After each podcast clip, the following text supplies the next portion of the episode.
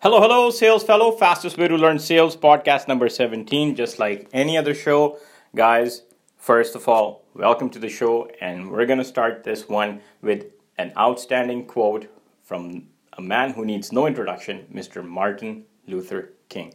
And Martin Luther King once said, The ultimate measure of a man is not where he stands in moments of comfort and convenience, but where he stands at times of challenge and controversy. Wow, mouthful, we'll go do it again. The ultimate measure of a man is not where he she stands in moments of comfort and convenience, but where he she stands at times of challenge and controversy. Which brings me right to the topic, uh, today's topic, which is what happens when your prospect don't show up. You have a confirmed appointment for 9 o'clock in the morning, you show up all pumped up already, and your prospect is not there. You just got stood up in a sales call. What do you do?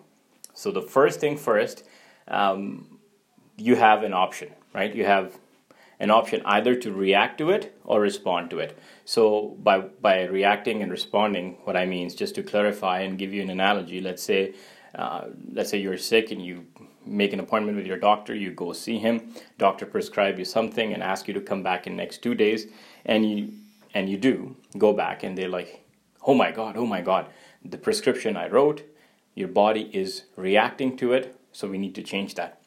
Isn't that negative, right? The reaction is negative.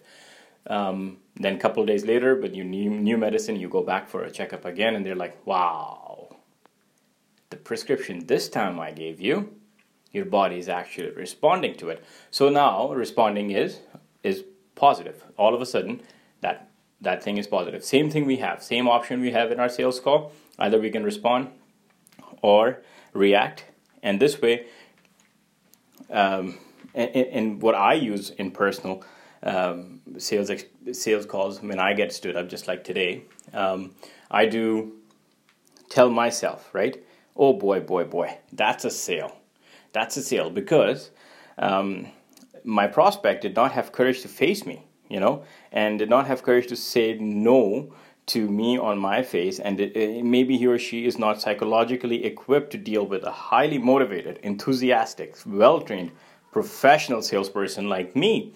So, in doing so, actually, I am keeping my balance uh, my attitude in balance and I'm responding to the situation rather than reacting to the situation. I'm telling my brain, my attitude that, hey, that's a sale, man. It's not your fault. It is 100% um, their fault that they're not showing up just because they can't say no to you and they can't deal with somebody as professional as you.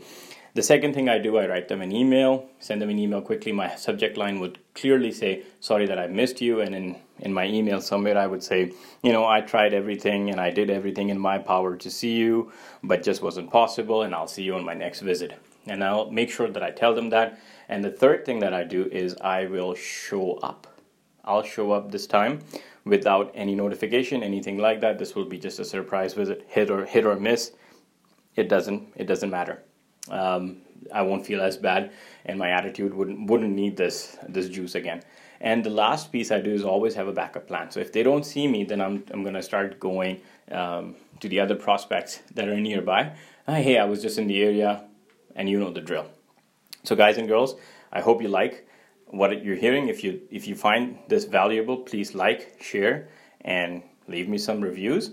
I really need those, and I will see you on our next show.